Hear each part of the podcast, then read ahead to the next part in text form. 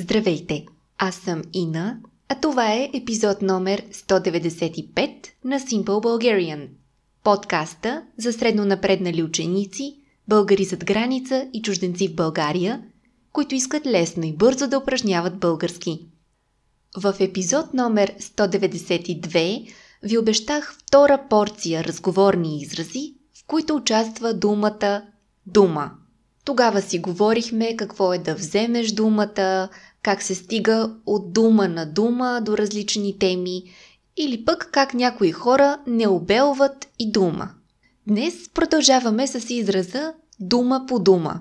Казваме, че сме обяснили на някого нещо дума по дума, когато сме го направили подробно, дословно, с много детайли. Между другото, на френски има подобен израз, буквално значи същото, мотамо. Интересното е, че на български също го използваме. Малко по-разговорно е и клони в посока, че сме казали нещо дословно, точно, едно към едно. Тук е и мястото да припомня, че в българския, освен мотамо, имаме и други думи от френски, например мерси, гартеро, пантре, от времето, когато България е била нова свободна държава и е взела назаем тези термини от френски. Толкова за френския, а сега да си дойдем на думата. Това е втория разговорен израз за днес и както подразбрахте от значението, означава да не се отклоняваме, да се фокусираме върху основната тема, да не забравяме за какво сме се събрали. Да си дойдем на думата. Този ми се получи доста лесно да го обясня. Сега минаваме към следващия, който е дума да не става.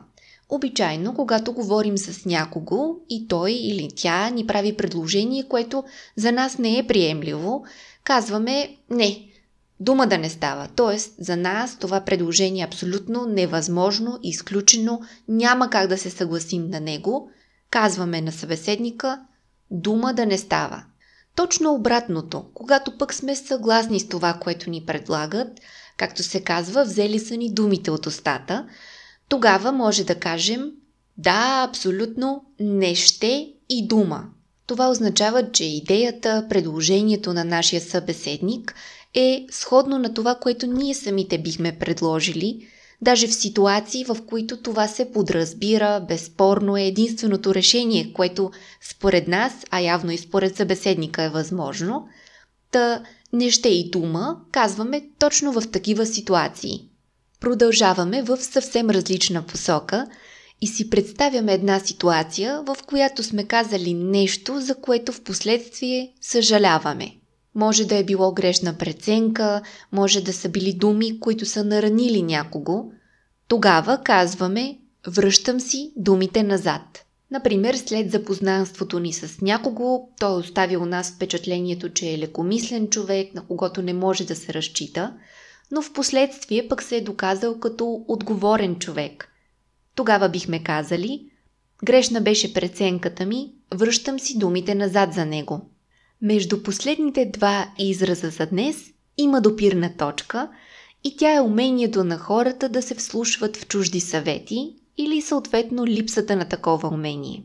Когато говорим за липсата, обичайно става въпрос за вироглави хора, които имат собствено мнение, не се вслушват в съветите и предложенията на останалите. За такъв човек казваме не разбира от дума.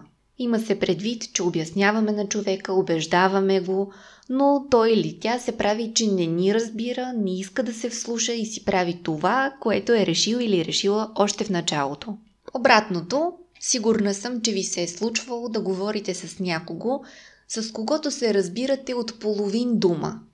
Това означава, че човекът срещу вас възприема бързо това, което му казвате, вашите идеи, предложения, навите, схватлив. Изобщо, вие сте на една вълна – Даже не е нужно да изкажете всичко до край, от половин дума разбира. Бях изненадана, когато си дадох сметка в колко много изрази участва думата дума, но подбрах онези, които действително мисля, че използваме най-често и ще са ви най-полезни.